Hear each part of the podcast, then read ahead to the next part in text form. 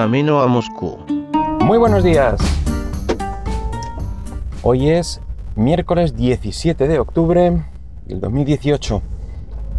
Y eh, si la semana pasada hablábamos de los dispositivos que presentó Microsoft en, en su evento, pues hoy le toca el turno a, a los dispositivos que Google presentó en el evento Made by Google dos mil dieciocho del pasado martes nueve de octubre. Eh, bueno, pues mmm, los principales dispositivos eh, fueron la renovación de la familia de móviles de referencia denominada Pixel en sus versiones tres y tres equis ele.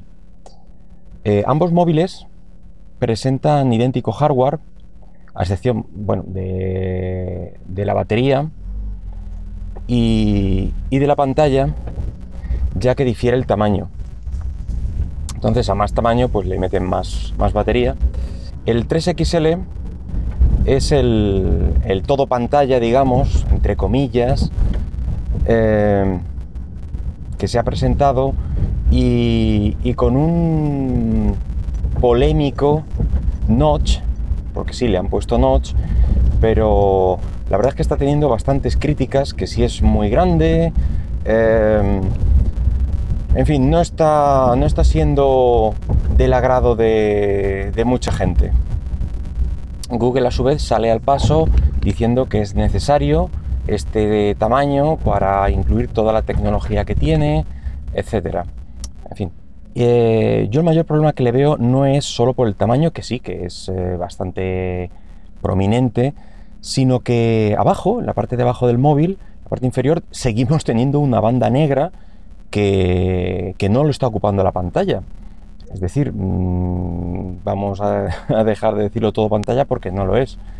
Eh, bueno, si hay algo que reconocer al, al iPhone, es que, vale, puso el notch ahí, pero um, luego ocupó también el, la parte baja del móvil, pues hasta un mínimo necesario, pero este no es el caso.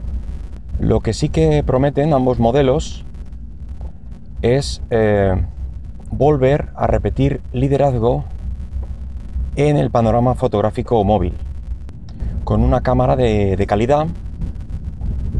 Pero eh, a diferencia de prácticamente todo el, todo el resto del mercado,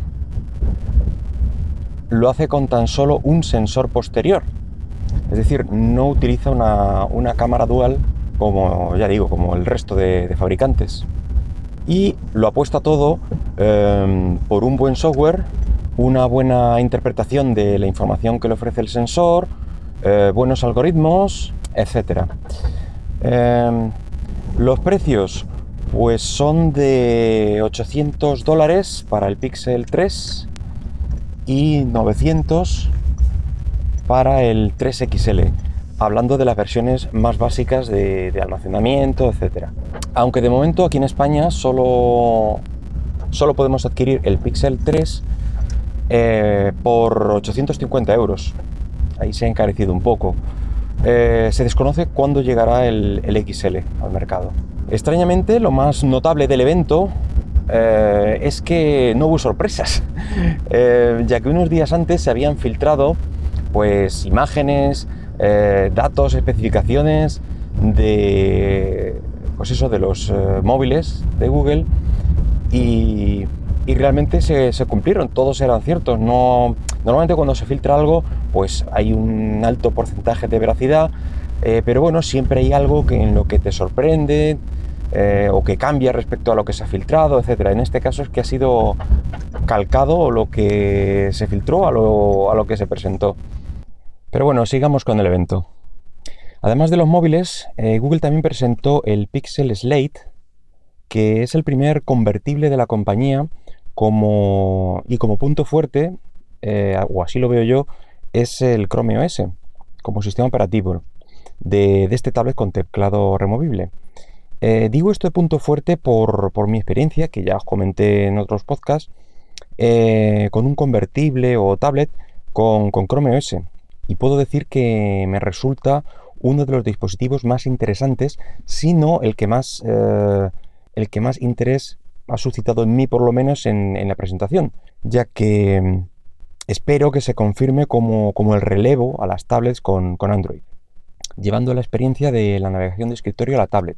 Pero es que además con las nuevas versiones de Chrome O S puedes ejecutar las aplicaciones de, de Android, con lo cual tampoco eh, te quedas ahí aislado.